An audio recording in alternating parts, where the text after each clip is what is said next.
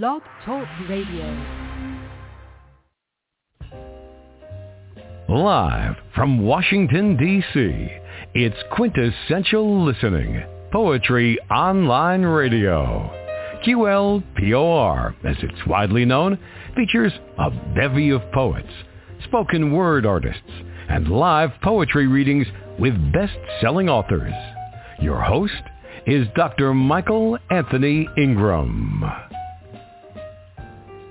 Good evening, everyone. My special guest tonight is C.C. Arshagra, poet, author, activist, everything, musician as well, and soul in a body. He's with me tonight. He is an autodidact. Now, if you're like me, I had to look it up. And that means a self-taught individual. He has seen and experienced many things in his life. He reflects his journey of transcendence in his poetry. Now, as I looked up transition, excuse me, transcendence as well, I found that it means we can reach transcendence by recognizing our truth from an infinitely broader perspective. That's nice. As an artist, CC walks the walk, speaks soul to soul, and is humbled by life as an artist. His book, The Open Microphone, is available now. CC, so happy. Welcome to the program.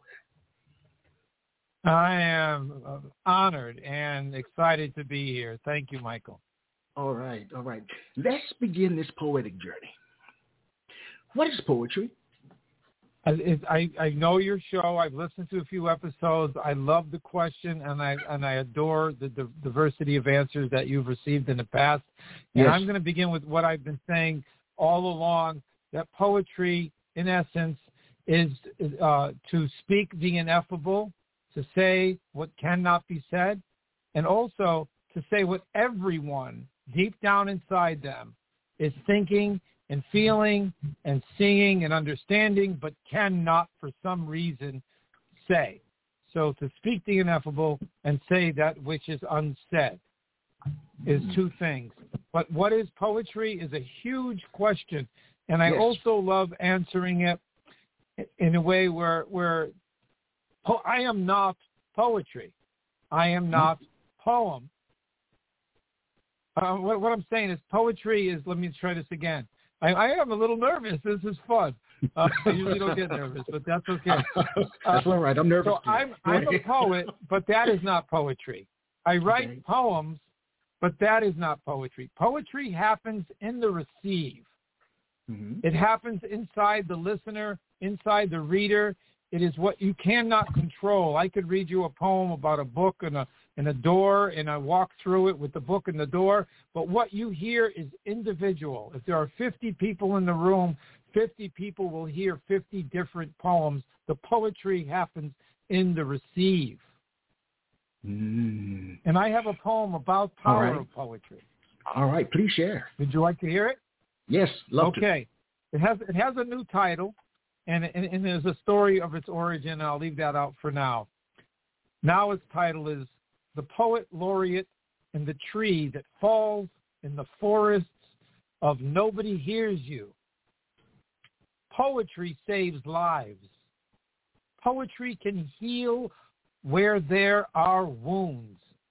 Poetry can bring peace to where violence resides.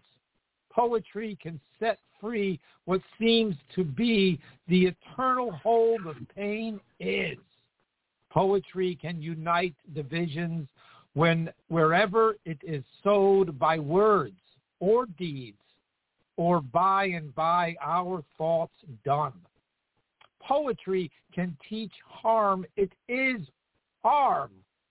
Poetry can wake all realities to dream. Poetry can cure the voice, all languages, symbols, vibrations, and sound. Poetry is a living essence harvest from the sea of silence. Poetry can hear silence breathing love indivisible. Poetry can be abused and still, in the moments of mind, birth the end of abuse. Poetry can end war, even as war and its makers seek to end the lives of poets who are free to question it. Poetry can end racism, ethnic hatred, religious hatreds, and their soul. Poetry can save life savers from the ruins of themselves. Poetry can free imprisoned questions. Poetry can stop slavery from enslaving the mind, even as it is sold and bought to be the key that leads to a promised freedom. Poetry can let your own truths die. Rest in peace. Poetry outlives the poet and the poem. Wow. And that was poem. quite okay.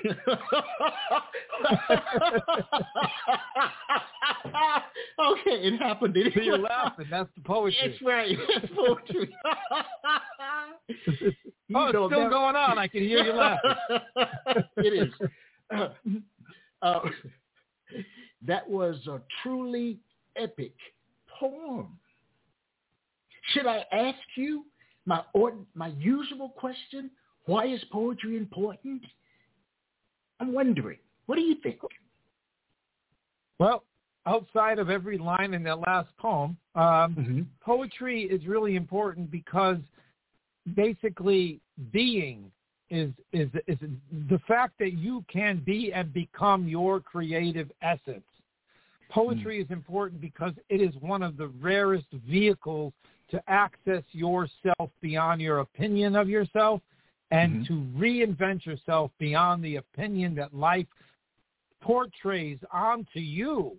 And then in order to be seen, in order to be heard, you have to somehow feel like you must comply uh, with this image of you that is projected on you when it might not be who you are. You might be in the process of even finding who you are.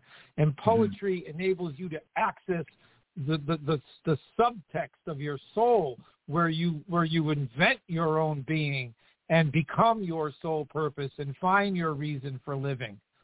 And poetry is is is, is a is a vehicle unlike uh, other art forms because words can be very sharp and they Yes, cut they both ways. Mm-hmm. Well, let me. You said earlier about, and, and correct me if I'm wrong, that you are not a poem, something like that. Did you say? I, well, yeah, I, yeah, I, I, I- I bubbled a little bit at first. I said I, I am a poet. I, I, I, when I write a poem, the poem itself is not poetry. okay. It All is right. the poetry happens when the poem is received. Hmm. Well, what Did I wanted make it clear? You did. What I wanted to know is, do you live your life like it's a poem? I think we all should live our life as if we are a work of art, a living work of art. And I will get into that later on if we touch right. on the human room open voice, which I hope Yes. we will. We will. We will. All right. Your book, Open Microphone, is available now. What inspired you to write the book? So the book is a 20-year anniversary of three chapbooks that were written uh, based on my life and my uh, so-called addiction to going to open mics. So when I first walked into an open microphone uh, a venue, Stone Soup Poets uh, at TT the Bears uh, back in the early 90s, um, I, uh, I, I learned something uh, about myself, but I was also stepping out of 10 years in the movement arts and the healing arts. So I brought with me an understanding of, of something I learned in an art form called contact improvisation, where moving and being is uh, it's another art form uh, th- that is that is the expression of that you as you move through time and space, your very choice to move your arm, your leg, your foot to forward, back, your choice that you make with your hands to hold and to let go is all art. And when I moved into a subculture of the open microphone with a Mhm. combination of that and my and my past and my grandfather, who taught me uh, great lessons in life, that all those things came together, and I took one art form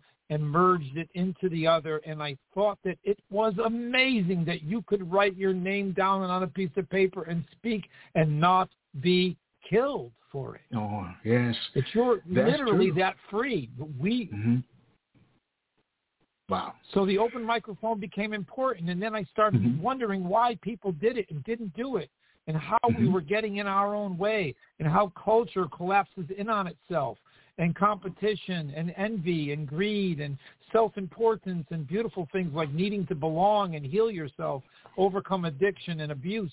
All these things can happen in poetry, and I thought it was fascinating, and I wanted to document in my lifetime the pros and cons of that. And so the book came into being as a result of the Boston Globe hearing that there was a buzz going on in the Cambridge, Boston area, and open mics were exploding. And so this Mhm. author, Cate McQuaid, was sent out by the Globe to cover open microphone. And when that article hit the uh, the cover story of the Thursday insert of the Boston Globe called The Calendar, uh, I was mentioned in it. And right. something happened when that happened. I, I felt like I was handed a responsibility. And so the Mhm. first thing that happened is, okay, I'll write I'll write a book and dedicate it to her. And it, and that book became the idea to write seven chapbooks. And Okay. years later, I ended up writing the three: Scared Sacred, Death of an Ego, and What Manner of Character. And then I waited 20 years to see if they withstood the test of time and did not publish but kept writing for 20 years. Yes. And so those books came together again, and that is what I hold in my hand with three new essays about the difference between those years and this one. Well, tell me, what are some of the predominant themes that you talk about? Are they primarily what you've The already predominant mentioned? themes are the titles of the chapbooks themselves, oh, uh, okay. embedded now as so-called chapters, and they are scared sacred. So the Mm. theme of scared sacred means that you enter into this art form, into this medium, into this expressive uh, uh, platform where you could speak your mind freely, regardless of who you are, where you come from, or what you've been through. You could be a poet laureate of the world, or you could be somebody who just wrote their first poem. The mic is open to both of you equally. And that first time on the mic for most people is a very sacred and very scary moment. Yes, it is. And it's Yes, it priceless. So the first Yes. poems that I chose were about that. The second was Death of an Ego, and then I could explain what manner of character, but I hear you have a question coming. Actually, I do. I'd like you to thumb through any one of those three books and tell me the titles of five poems. Yes. Well, the the they, they are not book one and book two, which which are they're all in one book. Uh, Okay. For those because you're listening here. So Yes. the open microphone poem is basically three sections. So open microphone one through eleven. Open microphone number one, number two, number three. So I think I will use up three of those to say that three of the titles are scared sacred, death Okay. of an ego, and what Mhm. manner of character. But All in the third one, they have titles, and and uh, and of those, I will choose alone the poet. So the open Mhm. microphone alone is one of them, and Mhm. alone is a character in that one. And All another right. one that I will choose is the open microphone walker. Okay. Why, CC, are titles important? What do they do? What purpose do they serve? Titles are important, and uh, I, I, I think that's an individual thing, poet to Yes. poet. I think Yes. how it happens, whether they write the title first and then the poem. For me, a Mhm. lot of times the title will morph. Sometimes it'll be born of the title. Sometimes I'll be writing it and the title will pop itself out. But it's an organic process. It's almost like uh, you're witnessing something create, and then all of a sudden that creation starts the the, the, the foam reaches the head of the Guinness, and you say that's it, Mm-hmm. and, you- and it, it, it almost names itself sometimes. And I Mhm. think the title of the poem. I mean, there are poets that just use dates. Um, yes. I, I think it's a lead in. I think it's a compliment, and Mhm. uh, I, I I think it, it has its role. But then again, you can't control the reader, so it's a choice. It's a choice Yes. of the artist. But I think I think they're I think they are important. but I think the experience to the listener and the reader is ideally what's important. All right, all right. Now, how did you go about organizing the poems in the book, those three books? What was your process? Well, each one happened over a period of a year or more. Uh, mm-hmm. um, and, and, and, and I made the chapbooks, sold them all one at a time by hand, printed them up myself, uh, mm-hmm. and went to open mics and, and sold 95% of them hand to hand. Oh, wow. Uh, they happened where the first, the first book was over 120 poems and I mm-hmm. selected 11. Uh, mm-hmm. Uh, uh, and then when when when the pile reached somewhere around uh, in, in uh, upper 100s, almost 200, I chose uh, uh, uh, up to numbers from 12 to 27 for the. It was a process of elimination. It was uh, okay. which ones are going to withstand the test of time, which ones are the most honest, which one, which one poem actually describes thousands of people all mm-hmm. going through this passage. Wow, you know, I really like the way you speak. Your, the conviction in your words is extremely powerful. Extremely powerful. It, it, it, saved it saved my life. I became who I was through this process. I I, I come from uh, uh, struggling in my early life with hearing, listening, speaking, reading, um, and I took my nemesis and made it my art form. I basically wow. was not a rote learner. And mm-hmm. when they tried to give me a one and a one and the answer was supposed to be two, uh,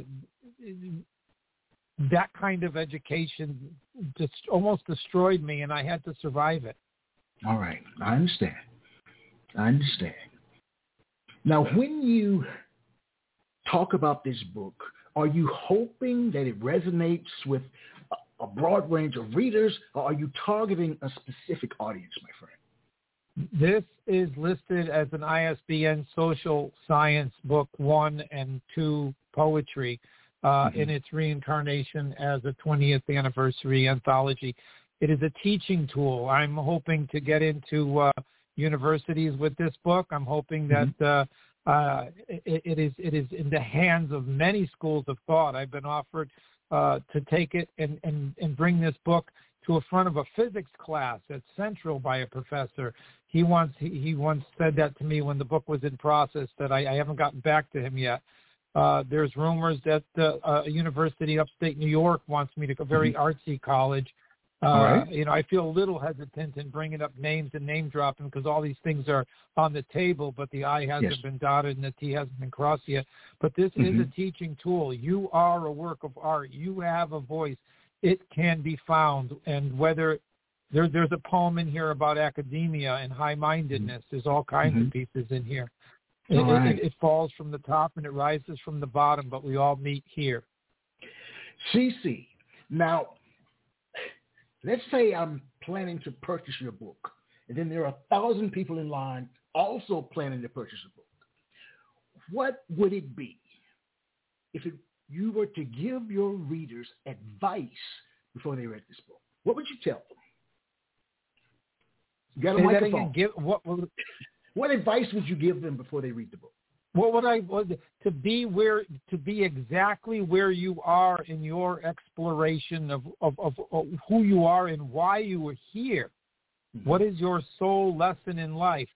If if you have a weakness or a strength or you're a victim of some situation, why did life happen to you this way? And if you could survive that and mm-hmm. you can transcribe that into your art, then you will take everyone else behind you that has fallen into the same hole and crippled by the same reality and and and uh, and, and suppressed by by the same dogmas and, and, and ignorances of our species, crush each other and the inhumanity that we're surrounded by. And if you can do that with your poem, then you will put that out into the world. And if it touches another, you will give them a door, a pathway, some hope, or a way to believe in themselves to do the exact same thing. All right. Where it's not about we, it's not about me. All right, all right. Where can we purchase the book, my friend? So the book is available uh, exclusively uh, through myself and my website because I'm not a friend of. Matter of fact, Jeff Bezos was knocking on my door with a tin cup and I told him to go away. So I'm not, I'm not So a no fan. the I'm not a All right. fan of giving. Uh, you know, it's like, hey, you know, I'm a poet and I'm going to save the world from the oligarchs. Buy my book from the oligarch. and I All know right. that's what everyone does and has to do because we live within that world, the construct of the reality that if you want to be known, you have to go to your enemy to get your enemy to promote your book. But you're really your book is about to try to tell your enemy to stop suppressing everyone, um, right. or or whoever it is that you're trying to take down, the man or the government or the corruption, um, you know, the pedophiles, the rapists, and the cannibals that are out there trying to say this is our world and you have to live in it. No, we don't. So I think uh, to get my book, it's just the best way right now is just to go to ccarshagra.com. And if you can't buy it from the site, because I'm still working on putting the store together, and it, it does work, uh, but the best way to do is just put your name on the mailing list, send me a note saying you want the book. I will get back to you. The book will be mailed from me to you directly. I will sign every copy, uh, personalize it if you like, and I really appreciate it. And if you're in the United States, uh, it'll be um, uh, just the flat rate of the price of the book. And I don't know if you want me to mention that here or now or not, You but can, no tax, please. no shipping or nothing like that. It's included in the price. Uh, I'm, it's a flat rate whether you see me and I hand it to you or whether I send it to you anywhere in the country. I haven't figured out the international thing, and I'm working now on the ebook so that it can go overseas a lot easier.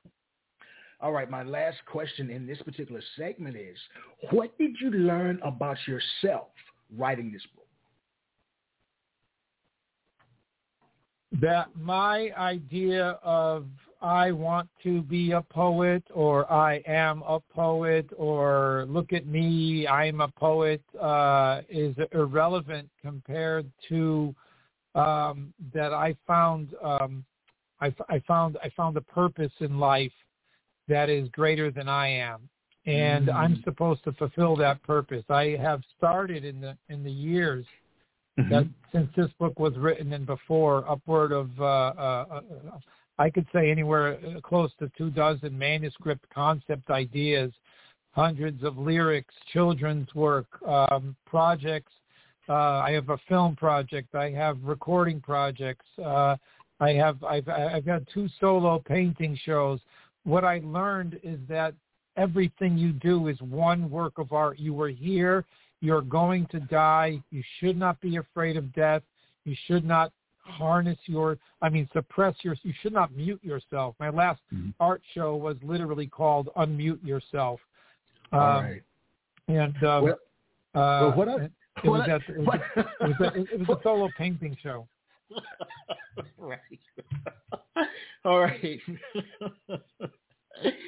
you are a talker, and everything you say sounds good. I hate to cut you off, but I want to hear No, your no, no, poetry. no, no. It's, that, I I call it my blessed curse. right. Please share a poem. Sure. It's the opening one from uh, Death of an Ego. Maybe, and gods came to prey upon gods armed with ink. This is, the microphone said, before it was even turned on. Color-blind words spoke of nothing gray till crayon pieces fell to break with red reason. Here, iron-soled shoes were heard stepping on faces, and the pain of flesh burdens dripped off the stage's edge. Insane mirror fragments flew, shattering brilliance, and shards of hate did lay about with no useful shine or reflection. Then the open microphone closed, but not until the host read, The death of ego came to be, and no gods wanted to die. Wow.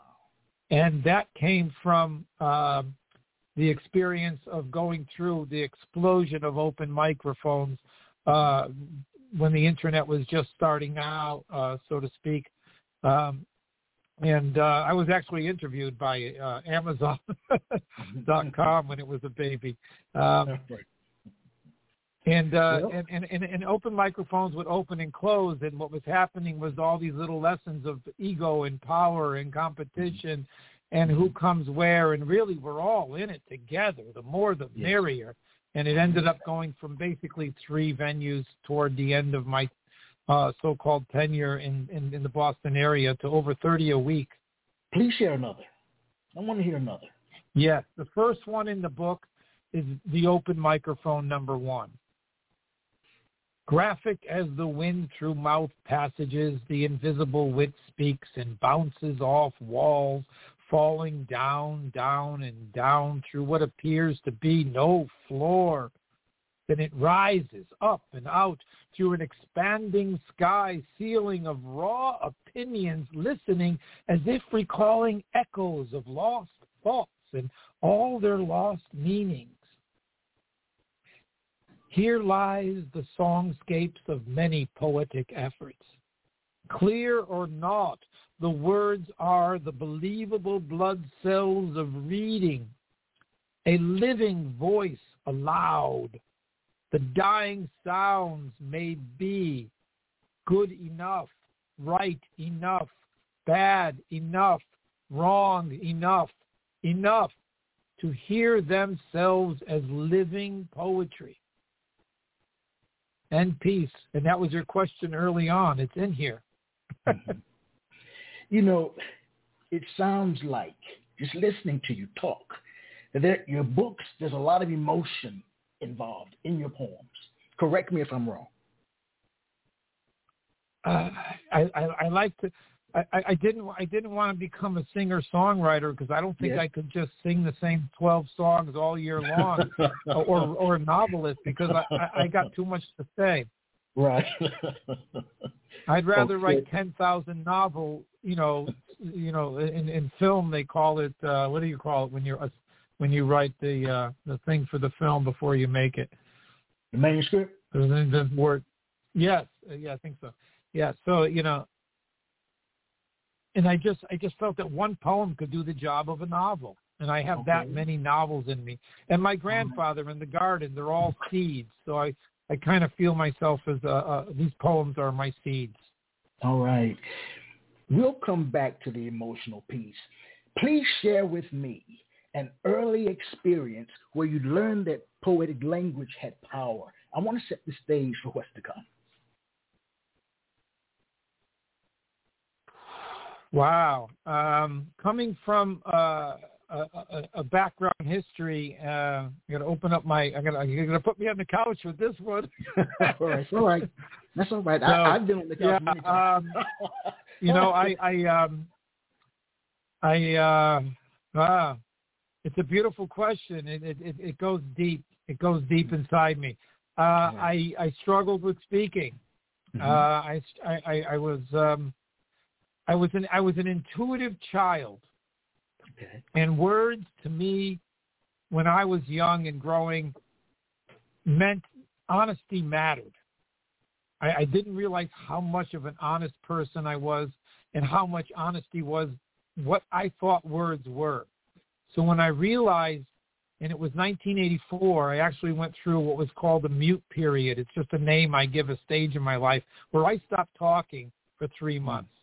Wow. And um, and out of that, I began writing nursery rhymes, and it never stopped. And and this is the culmination of of those of that time from there, and it's quite the journey. So it was a way of speaking beyond time that I'm living in, but I had something to say regardless of whether or not it would be heard in my lifetime. Mm. CC, does it hurt you to write poetry? Why or why not? Oh, it does not. No, when I'm writing, uh, you mentioned the word transcendence earlier Yes. from something I wrote or said or before. Yeah. Mhm. So when I'm in the zone, so to speak, of art, a minute can be a year. I mean, time it, it, it, it both erases and becomes the most rich experience in the world to be inside that place where you are experiencing what a living creation is and you're doing it with your body and your breathing and your and your feelings and your emotions and your mind and your heart and Mhm. you're and, and you're and you're trying to put something out of nothing into something and have that something be worth, uh, you know, leaving on the earth. To, leave a body of work has always been my goal. But the other goal I have is if I could only afford poverty. oh, oh, do I know that one? Let me ask you something. when I introduced you, I defined transcendence. What is your definition of it? Oh, I, I love you that you ask great questions. I, I, was, I was excited about this all week because of the gift you have. What is transcendence to me? Transcendence means that the material world, that the third dimension that we live in, that we're born into, the stories that surround us, our, our ethnicity, the language, the food, the culture, the smell, the identity that's placed upon the world that we're born into shapes us. And transcendence means that there's more to life than the one you were handed, the mm. one that made you, the one that wounded you, the one that gave you your ego or your id, the one that made you high-minded or feeling worthless. Mm-hmm. These are all identities that have been imposed upon us from the outside. And transcendence means that you go within to find without, to wow. find the fourth dimension, which some people call dream, and the fifth dimension, which some people call angel. All right. And then, of course, there's the sixth and seventh dimension, but I only know a few people like that. well, please share another poem, my friend. The first one in the third part, which is the least of the, what's called the character poems. I mean, the part three is all character poems, and I can run down a list of the names that are in there. But the first one begins with this one, and I felt it was important. It, it sort of dovetails right off of what we just said. Mm-hmm. It's called Mother Nothing. Just being newborn, God was playing with a stuffed puppet. Something rattled in the cage of universal silence. It broke sound into stars and galaxies, then planets. Solar systems came to entertain orbits. God threw a temper tantrum, then interpretation scattered. Here, Mother Nothing said, it's bedtime for you, child. End poem. CC, do poems change color in certain lights? I think I think the answer to that, and again, your questions are good. Do poems? I've never heard that question. I think that is in part the experience of the receiver.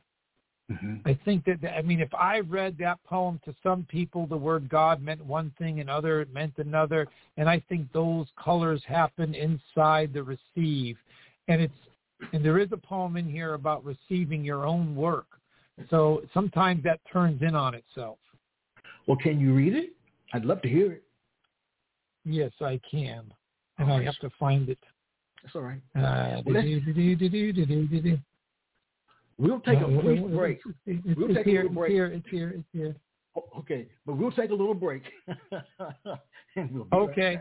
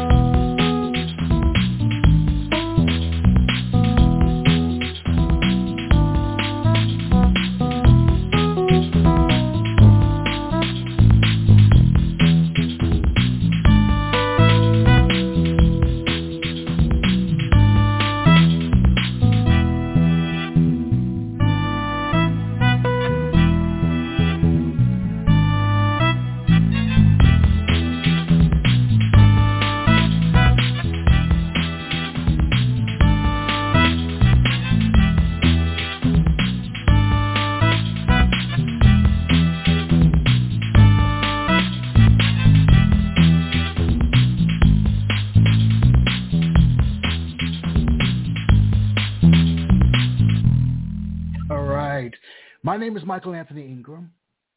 I'm here with the one and only CC Arshagra. CC. Yes, sir. I actually I chose that particular piece of music because it reminds me of you. Do you want to know why? What's it called? uh, What's it called? Cool, called Cool Blast by Kevin MacLeod. I chose it. okay, Cool Blast. Yes, because to me it's a dynamic I found poem. I found the poem you're looking for. All right, it's a dynamic poem, and you're dynamic as well. I just want to say that up front. Well, the, Your, your I, energy, I, energy is very powerful. for being here with you. Oh man. Open right. microphone number 14. Yes. He lived at the pace of day might be night. Then the poisons of negative thoughts and time filled the well within his pen's vein till it flooded the creative rest of his mind. The poems he wrote now stopped asking the writer in him to listen to his own dry ink dying to speak back to him. End poem. Now I know that wasn't about color specific, specifically, but like I said, it, it was in the receive is when it happens. But in this particular poem, it turns. It's a beautiful thing when a poet can let the poem speak back to them because sometimes you'll write something in your 20s or in your Mhm. 30s or when you're a teenager and then you look at it 30 years later and you actually had it then and you lost it now so you got to let Mhm. that lesson come back or Mhm. you wrote it down in the past but you didn't see what you wrote down was really a message for you in the future when you really were going to need to hear it Well, it's funny. There's a lot of synchronicity tonight because I plan to ask you, what would it be if you could tell your younger writing self anything?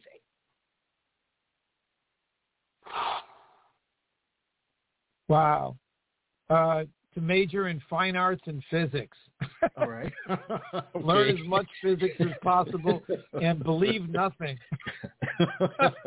question everything, believe nothing, and learn a lot about the edges of reality, and then go through. okay, sounds good to me. What do you think makes poets different from others? Well, uh, that's a that's a gigantic question because we have to survive in the in the in the material world. Poetry and identity as a poet, and whether you're known or unknown or published or uh, you spend your whole life writing and never share a word. It's it's it's a gigantic uh, spectrum of of uh, of, of a question. Uh, Mhm. I don't know if I can answer it in in in the, in the context of what an individual poet is and be speaking for all the possibilities. Uh, that's what the book tries to do. It tries to it tries to humble the ego and lift Mhm. the the voiceless.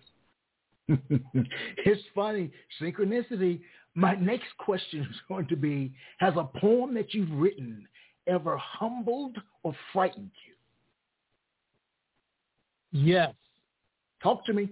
Um, well, the one the one that frightened me the most, and I'd have to get up and, and, and find it, and it's long. It may not be right for this show, but right. it's on it's on YouTube. It's it's the uh, it's a it's, it's a piece that goes with my poetry art band Funk Physics. It's the very first time we performed out live. It was back in Mhm. 2015, and it's called Beware. Funk Mm-hmm. Physics Beware in my last name, and you should be able to find that on on YouTube. That's one of the uh, harshest poems I've ever written, with almost no wiggle room. It's it's it's it's kind of brutal in a sense. But as far as humbling goes, uh, there's there's several in this book that I call humility poems.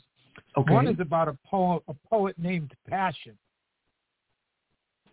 a poet named You want to hear it? Of course. Yes. Of course. Okay. The open the open microphone, Passion. Passion the poet aged to be old with her words, till the ripping out of what life is now, solid melting truths. Near the end of her life, she hoped that death would, in time, honor her life work on and on throughout the end of what fell from her pen. She dreamed about her writing reputation quoted, a finely tuned exercise work of the soul, or passion's passion, or life's wrought worth preserving. Her deepest wish being that if only one poem marked all the ink of her mind-bleeding labor in the afterlife memory of her soon bone-dry hands, it would be that blasted piece from her book of humility poems titled, I Laugh at Myself. a still living binding each time it broke open, the work breathing on as the print is breath spoken, the irrevocable ink never drying, eternal lips moving to woo and kiss sky, aired language set free to sail winds and reach here. End poem. Wow. You know, they say that to see the world with complete honesty, one should look to comedians, artists, musicians, and poets. What do you think emerges naturally from your work, my friend? What emerges from you? Uh, well, ho- hopefully from myself mm-hmm. and everyone who touches a pen and puts a word down and somebody else reads them that they that they move and inspire and um, free an individual from within uh, out of any kind of a caged mindset that they have to liberate them, to free them. Um, I, I, I, think I think uh, words are a sacred uh, uh vehicle if they're used as words. If they're mm-hmm. not, uh, they're teeth and claw, which is a an experimental thing that I have once. I have a piece called Teeth and Claw but it's an audio project that I did way back in 2011. I made 4 mm-hmm. CDs, and I created this thing called uh, Spoken Mind Poetry. Uh, and I say created because um, I don't like to compete with somebody, and I wanted to do something different. And the, the, the story's too long for this thing. Uh, mm-hmm. this this time, unless you want to do another radio show some other day, because uh, uh, the diversity of my life is really one focus, but it's it's a lot to cover. Please share another piece. Sure.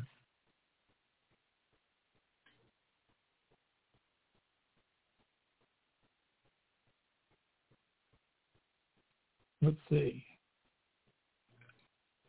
This one here is a little um, uh,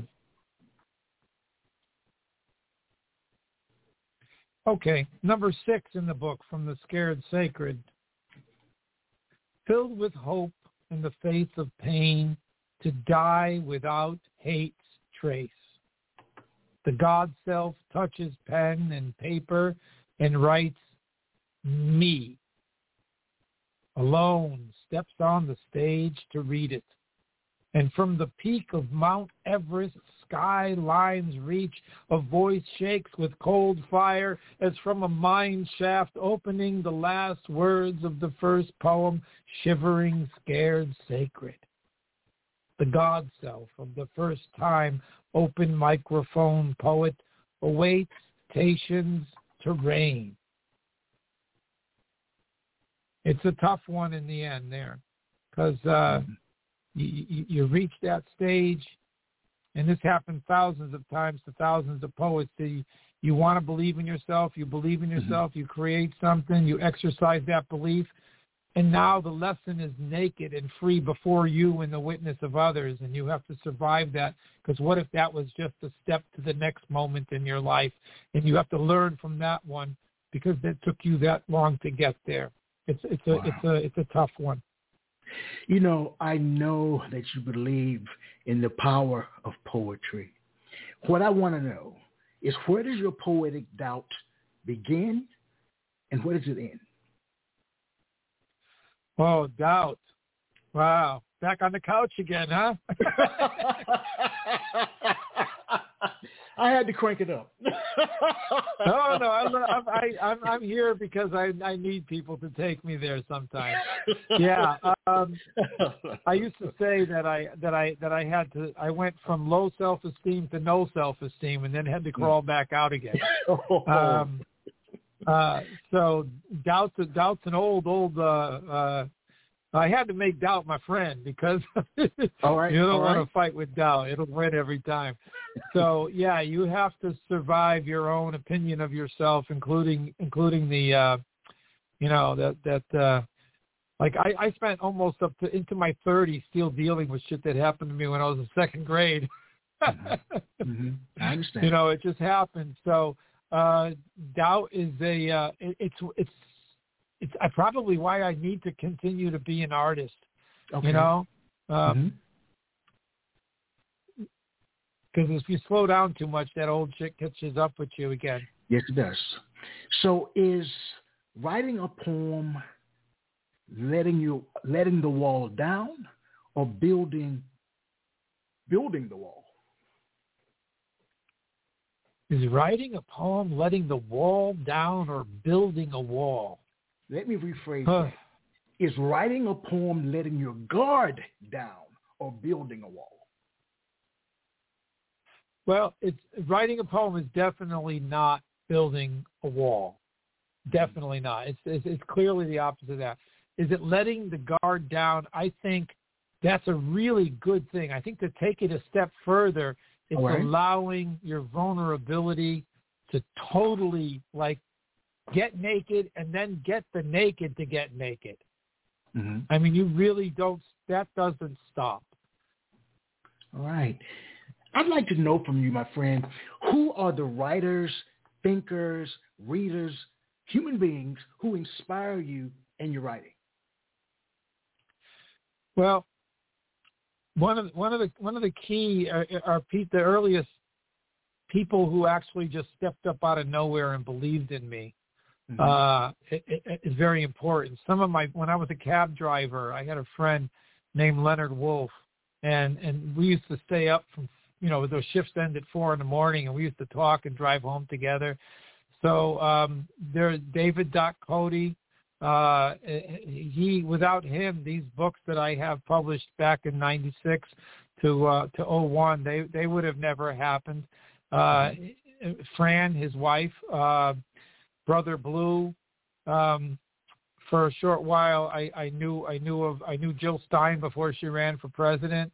She is she is she has inspired me watching her uh, remain ca- in character as a human being inside the political arena, running for president.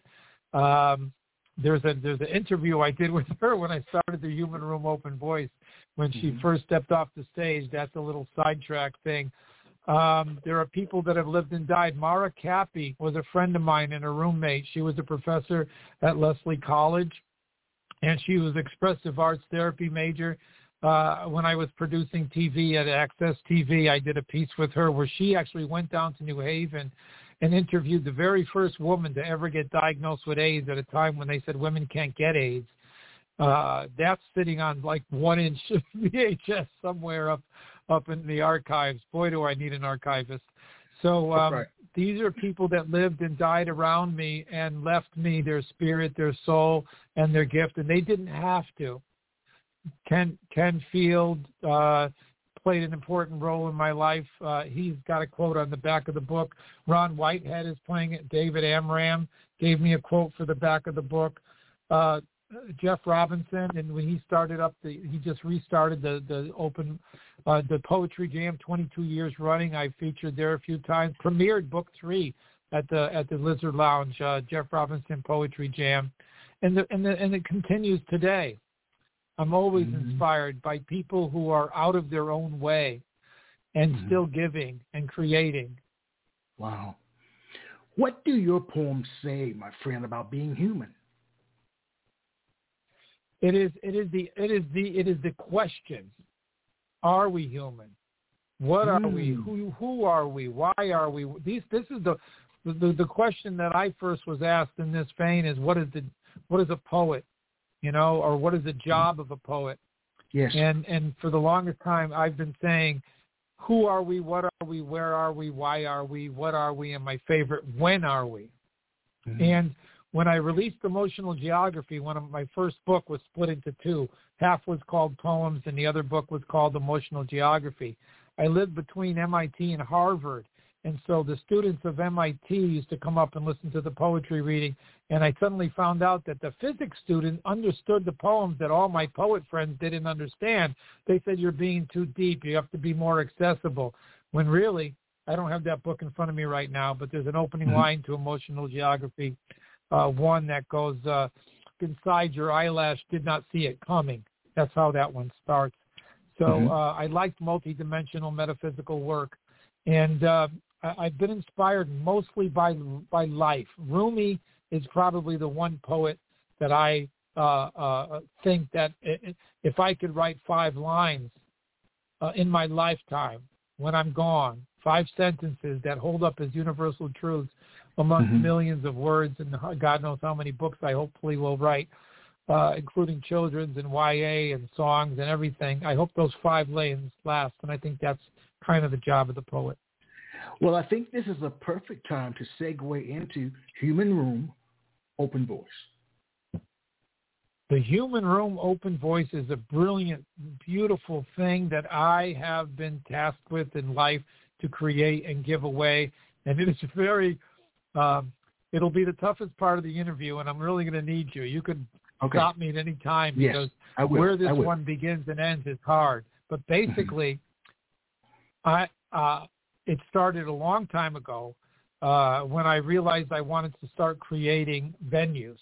And uh, I, I, I, for lack of a better term, uh, I, I, I like to say that I'm uh, I'm a venue creator. I like to create venue concept creation. I like to do venue concept creation or ideas or think outside the box, like the spoken mind poetry, like funk physics poetry art band was an experiment that didn't model after everyone the ID inkless dialogue poems was new. It started back on Lansdowne Street when I was a cab driver, and I did this thing where they were taking one of the, and I don't know if you know the Green Monster in Fenway, but mm-hmm. uh, it, it started with a project called the Showcase over there, where I got accepted by the guy who ran that whole street. That that that lived and died before it started, but I did create it.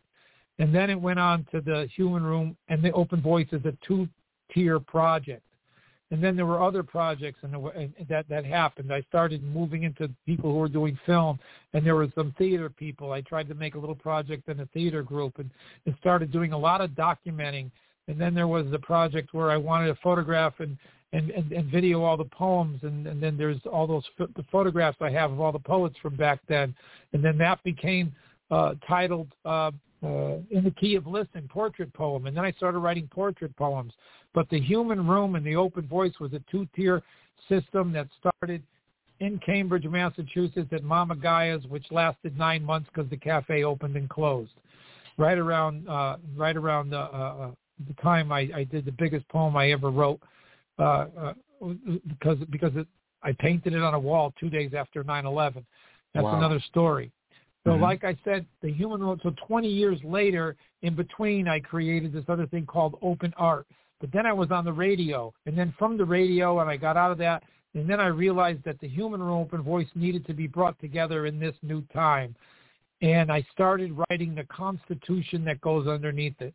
Anyone listening, if you don't understand what the constitution of an open microphone venue free speech is, it's because I'm making it up and it doesn't exist yet on earth.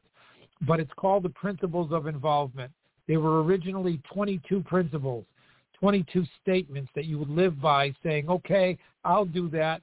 And transcendent of dichotomy is one word, little phrase I'm going to drop on you right now. Let that go because it gets longer. So mm-hmm. From that principles of involvement, 22 of them, each one was three tiers deep. One was a sentence, one was a paragraph, one was a half a page. 22 times that.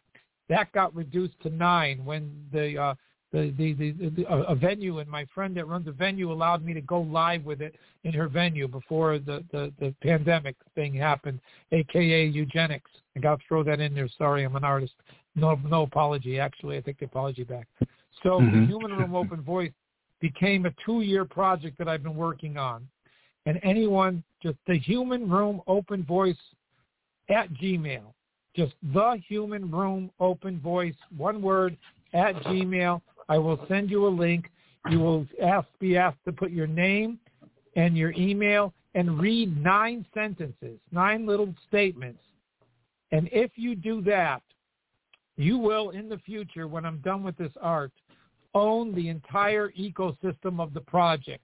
There is no of and for and by the people Facebook in existence. There is no of and for and by the people YouTube or Twitter or internet or anything. There is none. Democracy's in the shitter. It's falling mm-hmm. down the drain. Everybody's playing their apocalypse violin, wondering whether or not the robot robots are going to take over or not, and they're going to get chipped. But the Human Room Open Voice is a free speech open microphone platform with okay. a constitution. And this is just the beginning of its design. Mm-hmm. I'm going to try to create an entire ecosystem. And when it's done, the logo, the domain name, the entire system, the idea, the Constitution will all equally belong to as many people who say, I will participate in this art. And it will be handed to them legally, financially, and across the board. It will be, and if and if it fails, it'll become an idea and a work of art. And if it mm-hmm. succeeds, mm-hmm. uh, it'll become whatever people want it to be. Wow. You know, I could make it, the sky's the limit. But the human, right. but it's a very hard thing to explain and get people to believe in. But when they do, they get it. But it doesn't mm. fit the reality we live in. It doesn't apply to the construct of money. And so inside the human room open voice, and thank you for letting me ramble on for a minute here. This is not easy to say. I welcome a million questions. Believe me, I ask for questions. I get close to none. Bring me mm-hmm. your questions. Read the nine principles. But inside this, I'm going to create a monetary system that is art. Mm. Just take a second and digest those words. An art monetary system. It's not play money. It's not real money. It's money is art. And right. it's going to be a design, and you're going to be able to watch videos, make videos, contribute videos, and and and, and go to a live event, uh, uh, uh, like a like a, a Zoom event, and and they happen every second Sunday. There is actually a human room open microphone event, and you can go there and you could be a free speech individual. You don't have to be a poet, an artist, or anything. If you're not getting paid, and this is anybody who's doing an open mic and not getting paid, if you're a community group of any kind, you can come to this and instead of reading your poem, you can say, this is me and my sister Jane, and we knit socks for the pregnant women in the building we live in. We're a community group. That's good hmm. enough. If you're if you're if you're a giant nonprofit, you can come and say we're a giant. That's that's a contribution. Or you could just do your art. All right, very nice. Of, but the people, so all of this and more is coming. But I would the human room open voice at Gmail.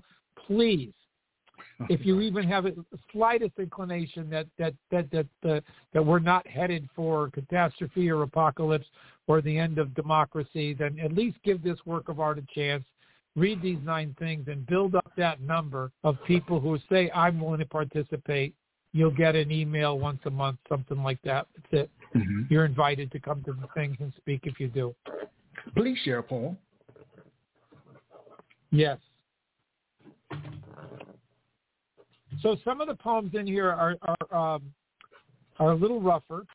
Uh, mm-hmm. This one is about how politics can play into uh, free speech culture, uh, how it could take over. Uh, it's called Controller. To Controller the poet, all the world is a chessboard all of its occupants pawns. No thing can happen without disturbing controllers need to dictate the realities of fear. Every utterance controller would bark, murmur, or say was all manipulation and constant undermining to the utmost degree of every self-serving benefit. Controller, the poet's only reason for living was to acquire, possess, know, and own power. For controller had no faith or hope or understanding that was not focused on the concept of kill or be killed. Mm-hmm. Controller could not, or by choice would not, conceive coexistence or the existence of peace. Controller would harm you regardless of your good, bittersweet, or evil disposition. For controller had no conscience to taint, nor love, or even one lonely child. Wow. And with that, I want to read another one that goes with it. Can I? Yes. Yes, of course. Uh, it's called the Win-Win Poets. Now, there was a lot of controversy in in the in the in, in when when when the when the movement of slam poetry uh, left Chicago and came to Boston. It walked into uh, Jack Powers and Stone Soup, and, and and and it was an it was an ugly it was an ugly time. A, Mhm. a thing less than beautiful happened, right. and um, and and it ended up it ended up becoming this thing where where there was there became a divide in the world of poets, where competition in art and the intention of of, of, of spoken word artists that are performing poets, some of the most beautiful poets I've ever known. Patricia Smith was the first one to actually bring me to tears. Lisa King, a poet who died, she was genius at her work. She was mm-hmm. beautiful, and and then but there was divides. Even even even one girl got thrown out and started an all lesbian poet reading for a while. It was there was there was this terrible rift, and then and then the Boston Poetry Awards came along, and they asked me to host a poetry, building the poetry community venue where the seven biggest venue people came on a panel, and they asked me to host it for a half an hour at the Cambridge Poetry Awards, and that was incredible. So I wrote this, but I tested this poem. I said I'm not anti this or anti that, but I think that there's a profound lesson to be learned and a price to be paid when we take poetry and we we we we, we bring it into the sportification of art or the or the stratification of art that there's a profound lesson that can be learned some of the best people can go in and out of that world and transcend it but a lot of people can but there's a lot a lot of losers in order for Mhm. some people and there's something about beating another poet so here is the win-win poets All right. the win-win poets wanted to be the best. They wanted to be in the company of literati, celebrity, word star, entertainer. When one wrote about AIDS, he went for shock value versus one who wrote about rape with vengeful graphic images. One wrote against racism and read it like a racist versus one who wrote about home and spoke of being homeless now. Each win-win poet hated it when the audience liked some other poet better. The AIDS poem poet needed to be better than the homeless one. The rape poem poet needed to be better than the incest one. Hmm. The lost soul poet needed to be better than one finding soul. Amazing. Each win-win poet needed to win, fighting back and cursing out every disappointing judgment. Poems willing to kill other poets' being. Poets willing to kill other poets trying. Poets willing to kill other poets dying. Willing to kill to get to the top. It ain't pretty. And, and, and in that world of spoken word versus prose versus lyric versus villanelle versus uh, high-minded, the divisions are irrelevant. We're in this together, and beauty and art comes from it all. We should Right. not be competing uh, uh, with each other um, because there's too much work to be done. You know, you can't take down war by starting a war against war. You know, as I said earlier, your voice is very powerful, and when you share, I mean, it you can feel it. I want to know what is the relationship between your speaking voice and your written voice. Um, the quiet one in my head when no one else is listening but me. All right. Here you go You're not gonna get out of this one. is there a relationship between the two? okay, between the speaking voice, say it again. What's the relationship between your speaking voice and your written voice? Written, not reading. Speaking no, written. And, and written. written. Yes. Yeah. I think the written voice is a um, the written voice is a sacred transcription from the unknown through the medium of you are never without a choice. Mm. You are never without a choice and you're responsible for that. You could channel the greatest poem in the world and suddenly write down this thing and said, I wrote it because I channeled Shakespeare. No, but every syllable that came out of you had to go through a choice because in the leave of that work, you're not going to be able to blame or thank uh, Shakespeare if it goes good or bad. Mm-hmm. So mm-hmm. the, the, the process of, of, of writing, like I said in the early stages of this interview, it, it's a sacred thing happen where you transcend time. It's like when you're in a relationship and you're in a restaurant and you're having this dinner with somebody you just met and the whole room disappears. You feel like you're the only two people there. That's True. real. the falling in love energy where you where you you enter another vibration and the world is at a different vibration. They're in this physical other place where they're surviving and getting along and wearing pants and shirts and hats and things like that. When your soul's naked to naked and you feel it and you hear it and you see it and you vibe up with it. And i have a whole painting series called the difference between uh and it, and it refers to uh, sex and love, the difference mm-hmm. between. But it's the same thing. When you're writing, you're in that sacred zone. So that's the written voice. The speaking okay. voice is, is mostly about don't lie to yourself. Just don't lie to yourself. If you write a poem and then you read it, and when you're reading it, you sound like you're, you're thinking it or, or or you know it or this is what you want, or this, or you're saying it and you believe it, and other people have to believe it too, or they're wrong. There's not enough energy there. Mm-hmm. The reading voice should simply be because there are people who read poems and they read them all the same. To me, the best advice I can give to anybody about reading, and this is advice I give myself, mm-hmm. is let the words tell you what the notes are, and don't right. lie. Mm. You know, you just mentioned the word sex. What I'd like to know is what sex is poetry? That's brilliant. And I think that question is going to be answered by the generation that's coming up now. Uh, you know, they're living in, you know, I mean, they're not living in the generation of the 60s or the 50s. That mm-hmm. was one generation of sex. They're not living in the generation of the 70s.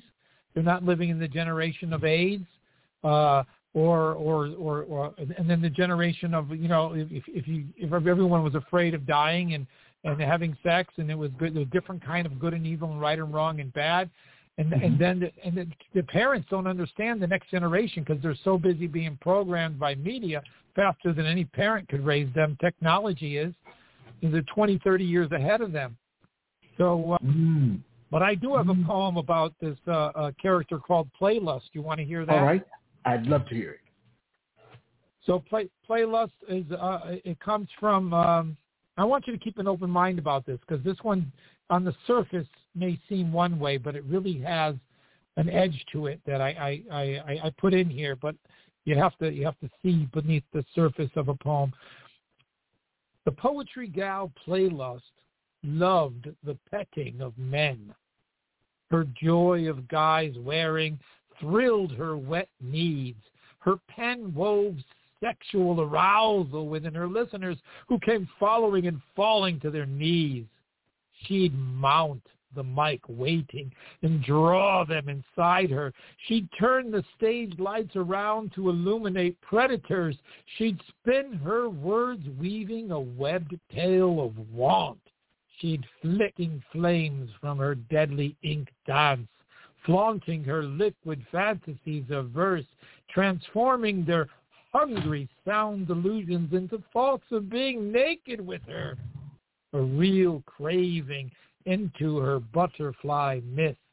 Her reputation grew with every vocalized erection till the centerfold image became an epitaph.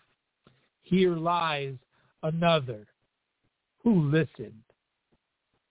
Wow. And there's another very harsh one that deals with sexuality and religion.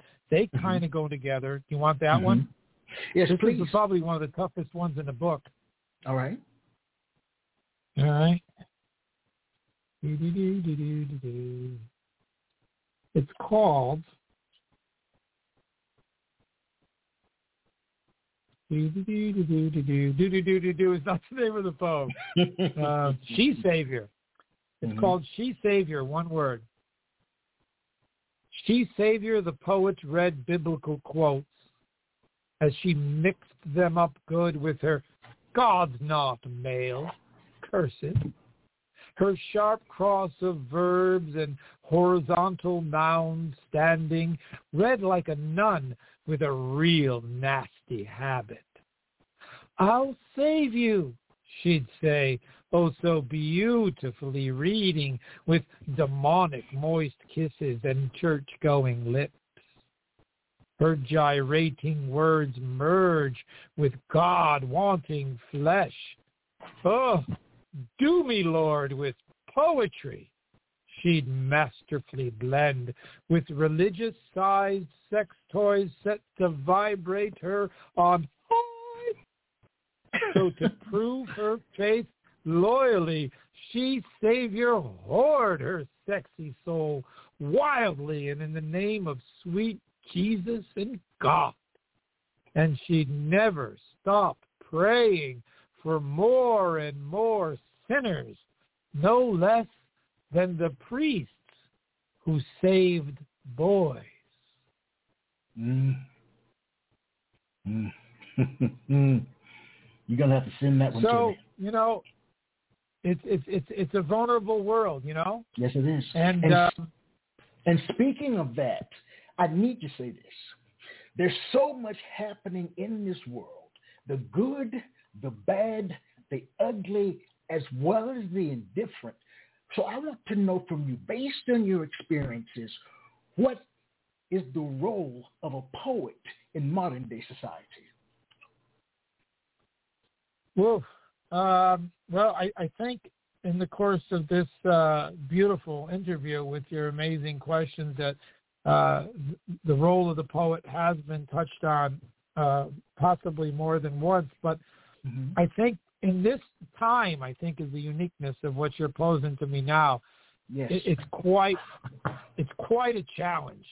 The the young poets or those that have been writing their whole life but haven't really uh, tackled what it's like to be here now, no matter what age you're in, is Mhm. is really to it's what the Human Room Open Voice is trying to do.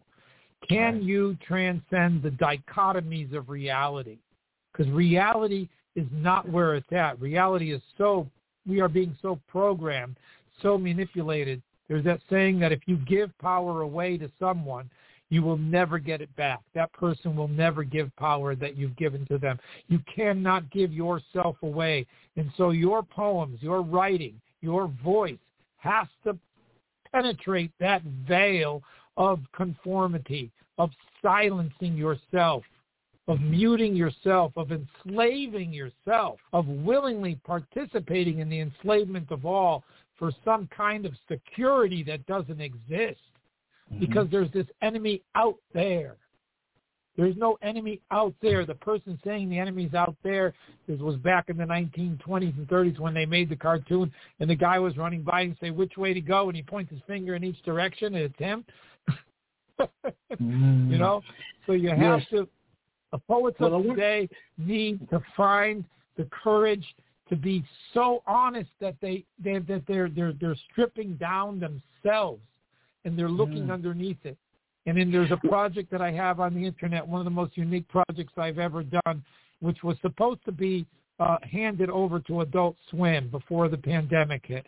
It was my Mhm. attempt to create uh, a series um, of, of, of the audio portion of a, of a video that would be Adult Swim, adult comic, and it came from my radio show. I was on the radio for three and a half years with the I Do Not Know Mm. show, and out of that came the Divide and Conquer News Report.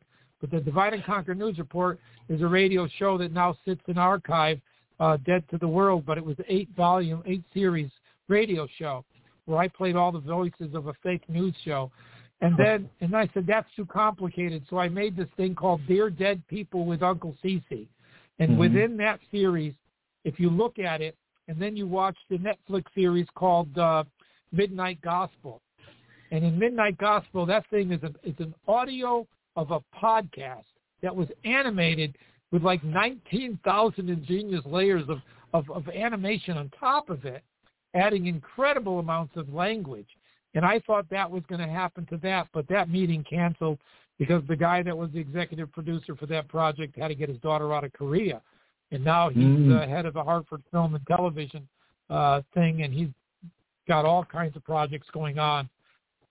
And he's Well, got his it- kids involved and all that. So uh, did I answer the question, or did I did I did I take the train Well, and, and, and turn it into an airplane?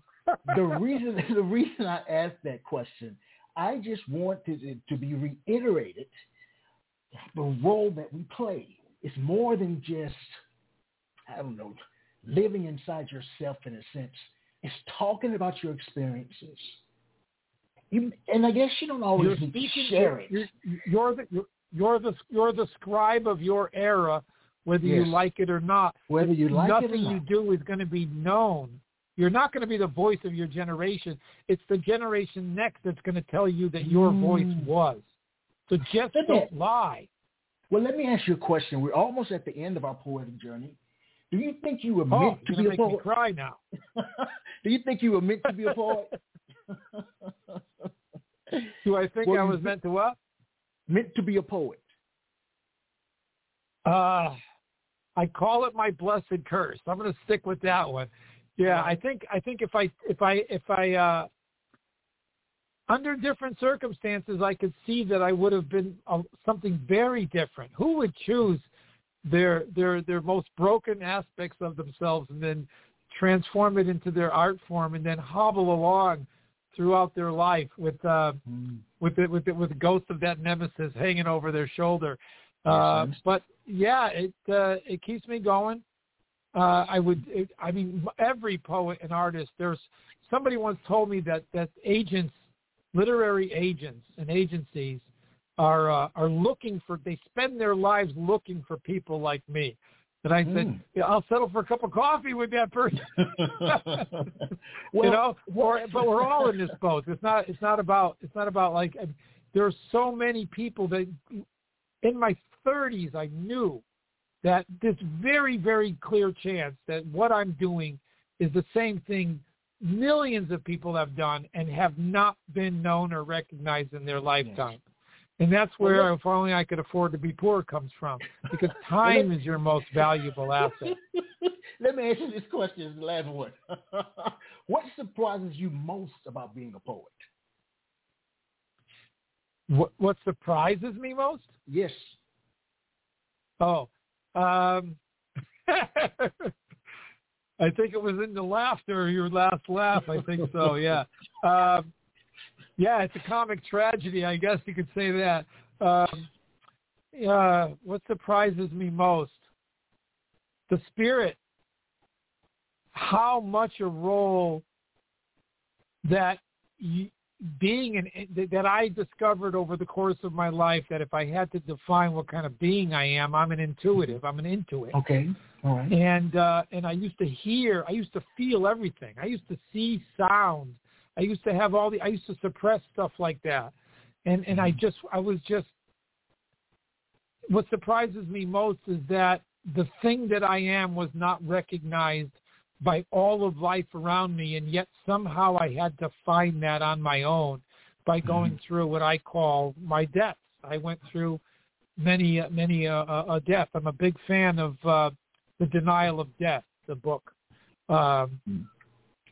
But the but the Generation Now question is still ringing in me. They, you guys have a lot of work to do, a real lot. Surveillance, the end of democracy, getting yourselves chipped, giving up your humanity to, to, to be a robot. The, the, the, the systems of life are broken.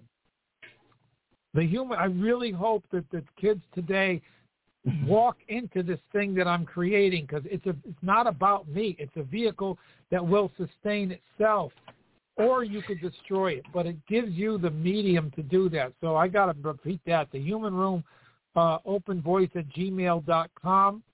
Just send an email there saying send me the link to the nine beginning principles involvement, and that's all. If you do nothing else, you could spend hmm. your life speaking freely inside the system. And when you read the nine beginning principles involvement, you'll see one of them is that you are not inferior or superior to all life. And mm. number nine is that I am willing to be wrong. You need mm-hmm. to survive your own shit and belief in yourself you may become the best and the greatest and all that, but if you believe your own shit, you have left the ground. You have left mm-hmm. humanity. You have you have you have stepped above the world. And there's a poem in here about that too. Ego Vein, the poet. You know, well, she rose above the world and no longer walks her soul here.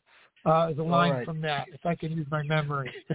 well, you know, I want you to come back for part two later in the year We'll I, schedule part two. I, I, I will. If less questions and more uh, poetry. Only, only if there's a potential for part three, because I'm a quiet right, guy. All right. Yeah, yeah.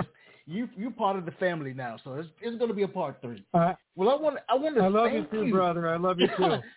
I want to thank you for sharing just who you are, and, and in my mind, at its rawest essence.